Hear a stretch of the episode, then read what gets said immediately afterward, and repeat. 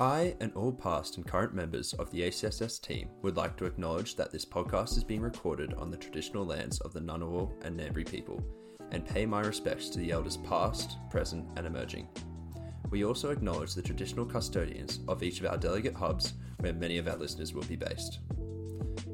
You are listening to the podcast produced by the Australian Crisis Simulation Summit. We are a volunteer student led organisation who create and run complex futuristic and alternative crisis simulations in a national effort to help create the next generation of national security experts and leaders. We hope you enjoy and learn from this podcast. This is a moment that requires leadership. China is signing a security pact and looking to establish a base. People think I don't like China. I love China. The Pacific region has listed climate change as its number one threat. And so Friends AUKUS is born. With the failure to invest in renewables, I want to thank uh, that fellow down under. I just have two more words to say. Obama out.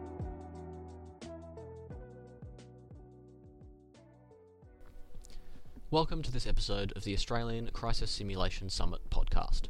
I'm Ryan, one of the hub managers for this year's summit, and today we are joined by Associate Professor Matt McDonald from the University of Queensland.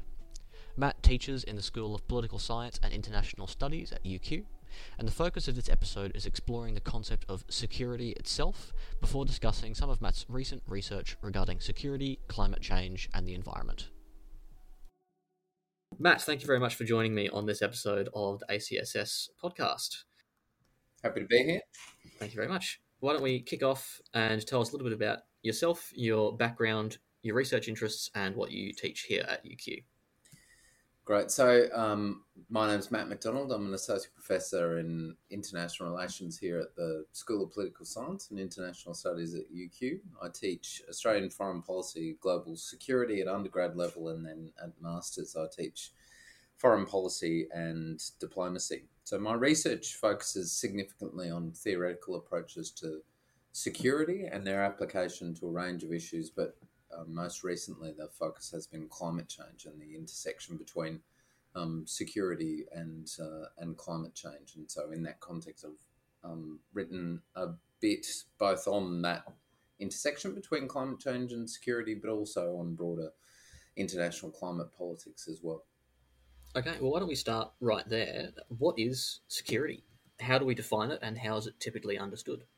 It's often described as an essentially contested concept, and it's uh, there's been a lot of ink spilled over the years on in terms of giving meaning to security. In our um, textbook, Security Studies, Paul Williams and I land on this idea that while it is possible to define security as something like the preservation of a group's core values um, and their protection from external threat, what constitutes that group, what constitutes their values, and what constitutes threats to it are all um, contested, are all uh, and are all very different depending on our perspective. So, a more traditional approach in international relations is one that focuses on the ways in which military, external military threats pose challenges to the sovereignty and territorial integrity of nation states. Um, and that's what we focus on when we focus on security, that more narrow understanding of it in strategic studies terms almost. Whereas a range of critical approaches have said, well, let's actually look at what makes individuals insecure and then extend the range of threats to humans and human collectives in different ways. Even recently, um, in some of the work I've done recently, I've made a case for understanding security in terms of ecosystems and their resilience in the face of climate change. So there's a significant level of contestation over how exactly we understand security and what we understand as threats to it. The stakes, though, are relatively high in the sense that um, for key institutions of world politics, like states, like the United Nations, they define their reason for being primarily on the basis of the provision of security, whether it's the cent- the social contract in the case of states, or whether it's that charter of the UN that says the maintenance of international peace and security is the central role of the UN itself. And so that means the stakes of how security is understood and defined are actually pretty high. So the next question I want to ask is which actors are typically involved in the security process? And perhaps the more important question there is who isn't who should be? So, usually when we're talking about security, we talk about states and, in particular, their um, military, so their defense establishment. Um, and this consistent with a sort of Clausewitzian idea of the role of the military as instruments of decision makers at the government level. So we're talking about um, we're talking about states, and we're talking about the central instruments of protecting from external military threat or prosecuting um, sort of conflicts, coercion externally. Um, internationally, there's been an increasing focus on the role of the United Nations, in particular the Security Council, in terms of sanctioning peace operations internationally, in terms of providing a forum in which different actors can discuss how to respond to international issues.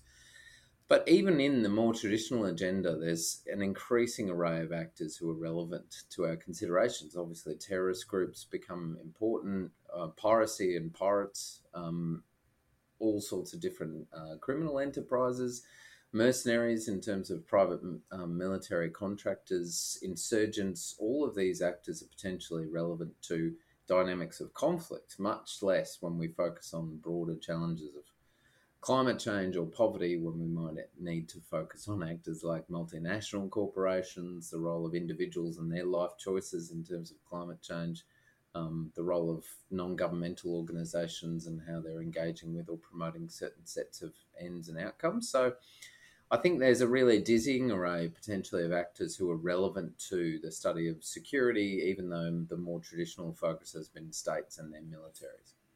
Okay.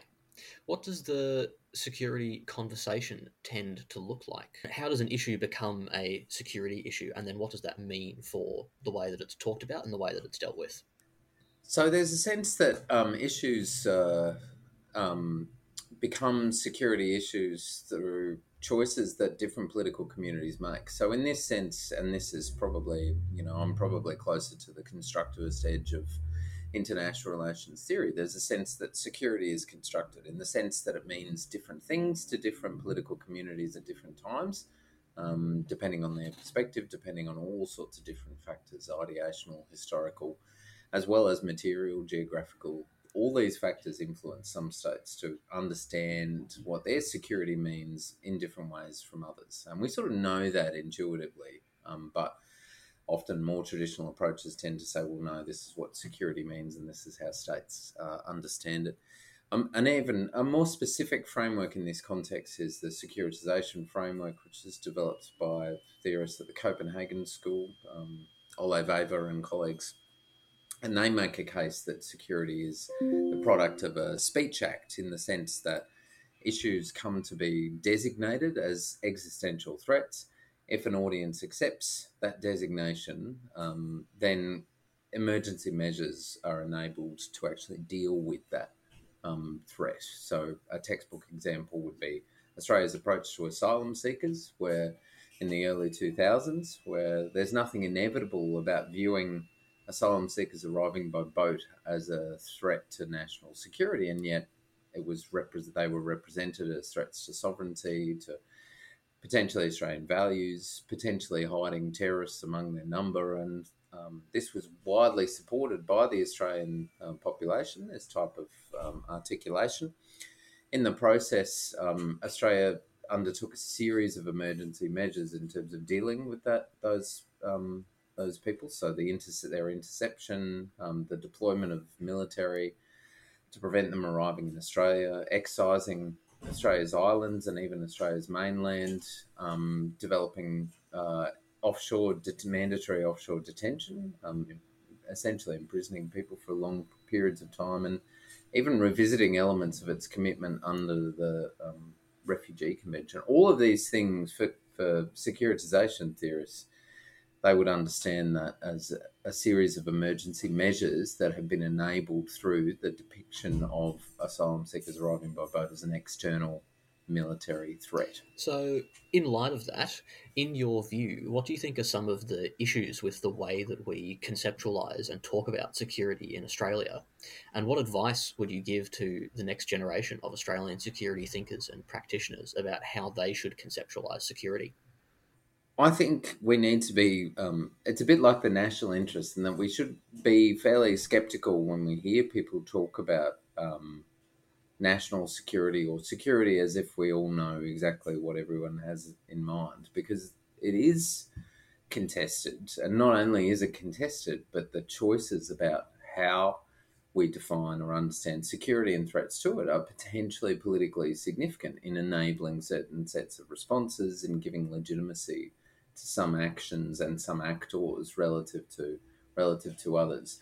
So in that context, I think um, being really critical and reflexive around uh, one's use of the term, but also about how others use it, and essentially say, well, you know, what choices are we making around whose security is viewed as being important to protect and preserve in these contexts? So, in the Australian context, for example, we've obviously had this massive commitment to a significant defence expenditure through this AUKUS agreement that's the sort of thing where there are, if we're viewing this through the lens of Australia developing its military capacity in fairly traditional terms, it actually makes a lot of sense for Australia to be prioritising that type of action. But it's entirely appropriate for people to be saying, is that really what our security is about? Isn't um, you know, there's a significant opportunity cost of this expenditure. That that's money that could be spent um, on action around climate change, on getting our aid somewhere closer to the 0.7% UN target, for example, and helping substantively impoverished people or future generations in the process. There are choices, ethical choices, and implications of particular understandings of security. So I think bearing that in mind is uh, is the most important thing we can do. Is actually being a little bit critical when we hear the term and a bit reflexive around how we use it. Thank you. Very sage advice. Are you ready to take your career to new heights? Whatever your goals or passions, postgraduate study can help get you there faster. From short courses that can be completed in just six months to dual discipline master's programs that allow you to specialise in your chosen field, there is no better place to study law, international relations, and diplomacy than the Australian National University in Canberra, the nation's law and policy making heart. Applications are now open at the ANU College of Law. Choose from our flagship Master of Laws, a one year full time program open to both law and non law graduates with five distinct specialisations. The Juris Doctor, which is your pathway to becoming a practicing legal professional. Or the Graduate Certificate of New Technologies Law, which is delivered entirely online and explores the rapid advancements of artificial intelligence, automation, blockchain, and more on the legal landscape. Best of all, you'll learn from some of the world's foremost experts that include judges and policymakers from across Australia, not to mention legal scholars at the top of their fields in international law, national security, diplomacy, and more. Our graduates go on to achieve remarkable success in their careers, making their mark in law firms, government agencies, the international civil service, and beyond. So if you're ready to unlock your potential and new career opportunities, study law and change the world at ANU. Visit law.anu.edu.au to explore our programs and begin your journey today. What are the sorts of broader views of security that you consider in your research, and what sorts of non traditional security issues do you include in that definition of security? So I am really interested in questions of how political communities give meaning to security in different contexts. So that um, involves less a sense of um, this is why this country should view climate change as a security issue, and often more a sense of what um, choices have countries made around um, their security agenda, for example, and um, how do we make sense of the origins and drivers of those particular choices. Um, but in other work, I've made a case. So the work that I've done on climate change more recently has essentially said, look, um, given the scale of the existential threat that climate change poses, it, it, doesn't make a lot of sense to exclude it from the way we think about um, security. But in the process, the most normatively defense defensible approach would be to focus on how ecosystems themselves are challenged by the threat of climate change rather than necessarily how um, nation states are challenged by the secondary implications of climate change, like population displacement or even conflict um, arising from fragility that in turn is driven by some of the effects of climate change. So, in that context, um, I've um, in in different sets of projects, I've made a case in some for let's examine how political communities do understand security and where those choices have come from. In other contexts, I've said, well, if we're taking these issues seriously, this is how we should understand and approach um, security. And I've tried at different levels. I'd see them as one as being more a deconstructive approach, and the other as more um, reconstructive. But I think we we certainly can't dismiss offhand. Um, issues as security issues because they don't fit within our traditional definition, especially if the UN Security Council is debating a wider range of issues and states themselves are increasingly acknowledging issues like disease, like climate change, like human trafficking, like poverty as issues of security in that context. We um, I'm with the Copenhagen School and their sentiment that actually, rather than us develop our criteria about what we think security means, we should actually examine how political communities themselves are giving meaning to security and some of the implications of those in practice. Mm. Well, actually, on the topic of the UN Security Council, um, you've recently written an article in International Affairs talking about some of the issues facing climate change when it's discussed in this sort of regular, so to speak, world of international relations and security. Can you tell us a bit about those roadblocks and why they happen and perhaps how they could be overcome? Sure. Well, that article is a bit of a um, uh, cr- criticism of the position of states that are opposed to a Security Council resolution. So, in that context, Russia, China, and um, India as well, that, who are all expressing reservations about the UN Security Council um, addressing some of the implications of climate change. Um, and essentially, what it attempted to do is to say, well, let's have a look at the at the arguments in favour of a UN Security Council resolution, which were things like let's try to make sure that climate change is considered in all peace operations. Let's develop a particular office and have regular reporting to the um, Secretariat on um, some of the implications of climate change in security terms. Fairly low level responses, but important nonetheless.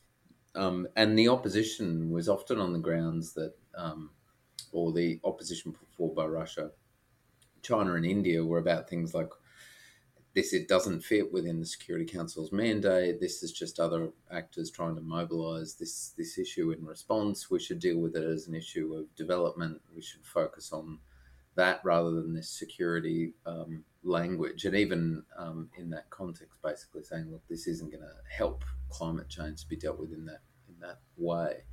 And the paper then goes on to say, well, actually, if you interrogate the sort of claims they're making and reflect on the authenticity of those claims in terms of their broader action on climate change, what's clear looking looking at the states arguing in favour of a resolution and those against it is that the states uh, arguing in favour of a resolution were states who are either at the forefront of mitigation action generally, like a lot of European states, or are acutely vulnerable to the effects of climate change, like a lot of the developing states. Um, whereas the three states that opposed were states that were that are invested to different degrees in the fossil fuel economy, that have generally been seen as at the back end of states in terms of their ambition, and been more likely historically to play something of a spoiler role at international negotiations. So when we pull back and actually interrogate the authenticity of those claims it doesn't look particularly compelling. Um, and in that context, there's also this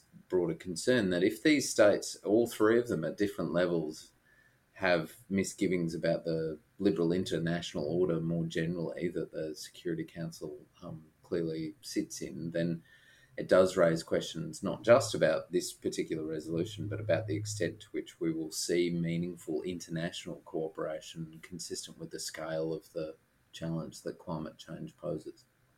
So, how do you think climate change um, can be addressed in a reasonable way? Do we need to change our ethical frameworks and the way that we think about climate change and the way that we conceptualize security?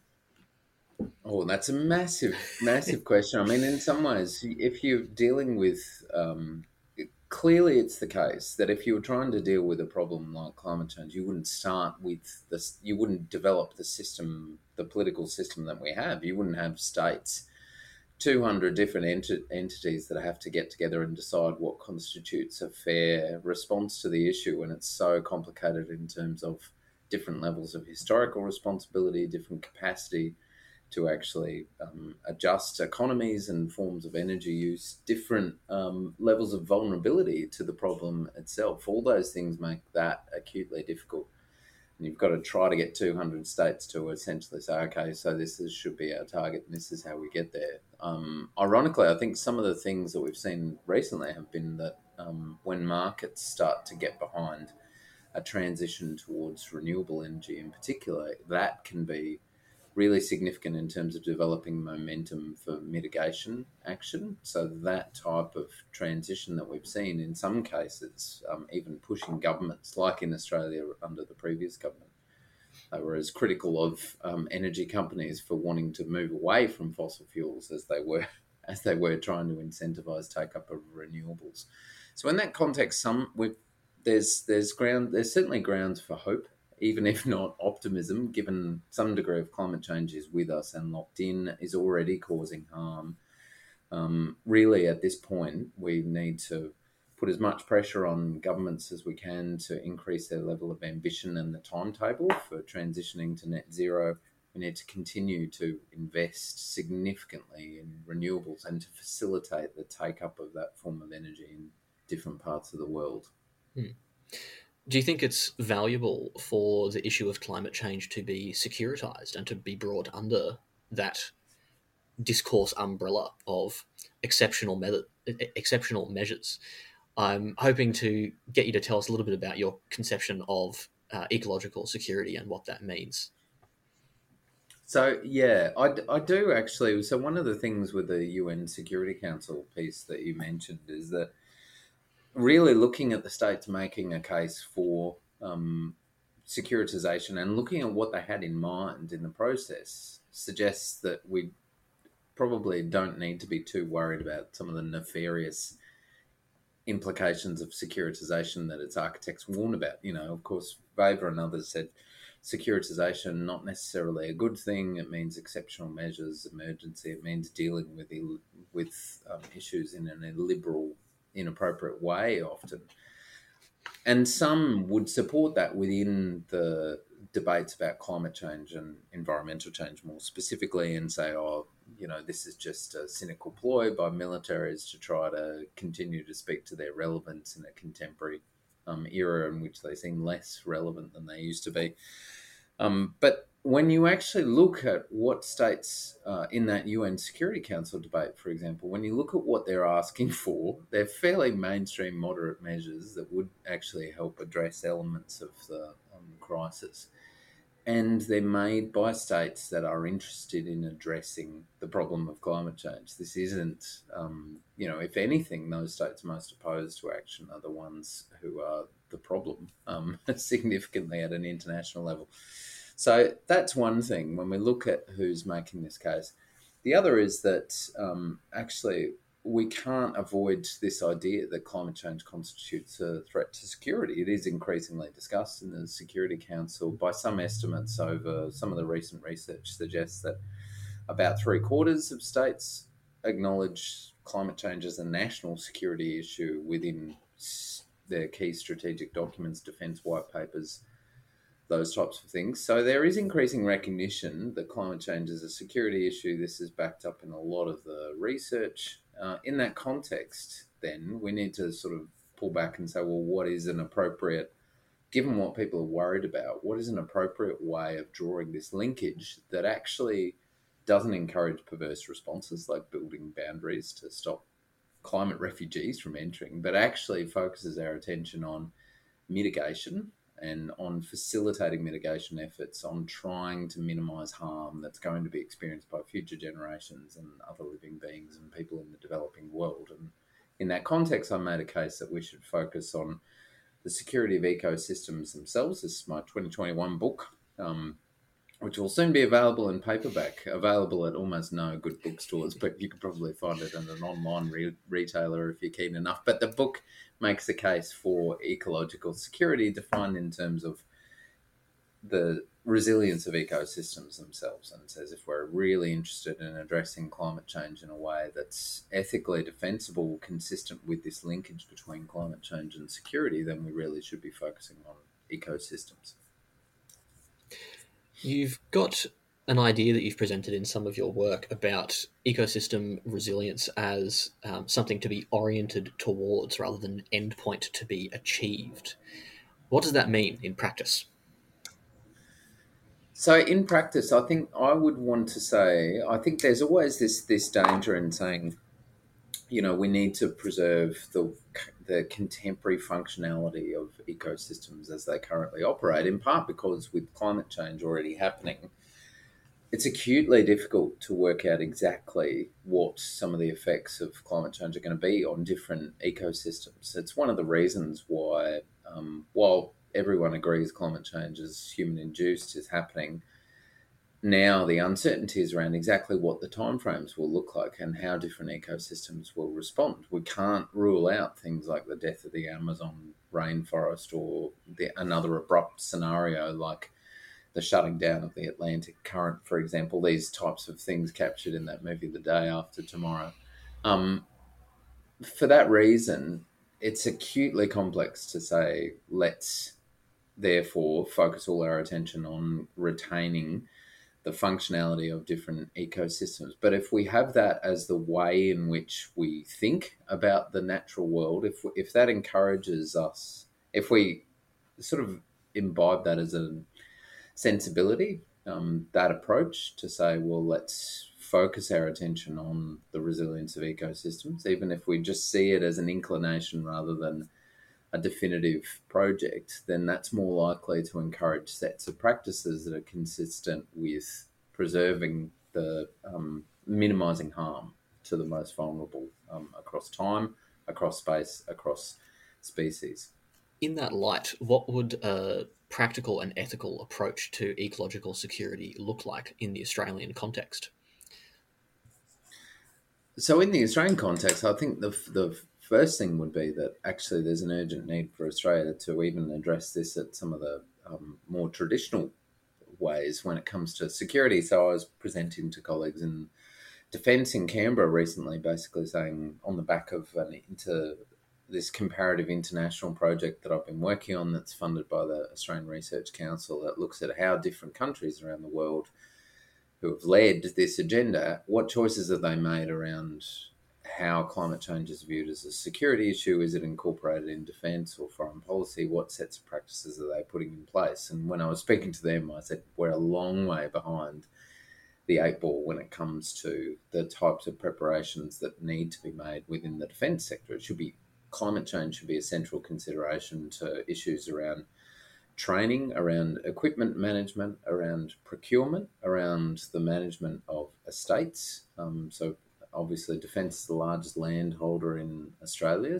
but particularly exposed to um, natural disasters, rising sea levels, hotter temperatures. Um, are we thinking enough about climate change when we think about the number of times that the ADF is going to be called upon to engage in humanitarian assistance and disaster relief missions abroad and then at home? And if anything, the most recent strategic review suggested that actually Australia, the Defence Force doesn't really want to be um, the first port of call when it comes to responding to natural disasters. I'm here to I'm here to tell them that they will be called upon, regardless of whether they like it or not. So, um, even in those more traditional terms, there's a lot that defence as a sector should be doing to address some of the security implications of climate change, especially given just how important this is to some of our neighbours in the Pacific. Um, but incorporating elements of ecological security means pushing, means um, encouraging us to think more fundamentally about increasing the speed of this transition away from fossil fuels. It means actually taking really seriously our obligations to others throwing lots and lots of money, a lot more than we currently give to other states to help them develop their own adaptive capacity, but also transition away from fossil fuels. There's all sorts of things we should be doing in the mitigation space um, to try to um, act in a way that's consistent with the scale of the, the threat. Speaking of mitigation efforts, Um, you recently wrote an article on geoengineering, which I found pretty interesting, considering the controversial nature of the idea. Um, could you give us a little bit of background um, for listeners who might not be aware what geoengineering is and why it's controversial, and then tell us a little bit about your position on it? So, um, geoengineering refers to usually two different types of action. One is um, carbon dioxide removal, and the other one is solar radiation management.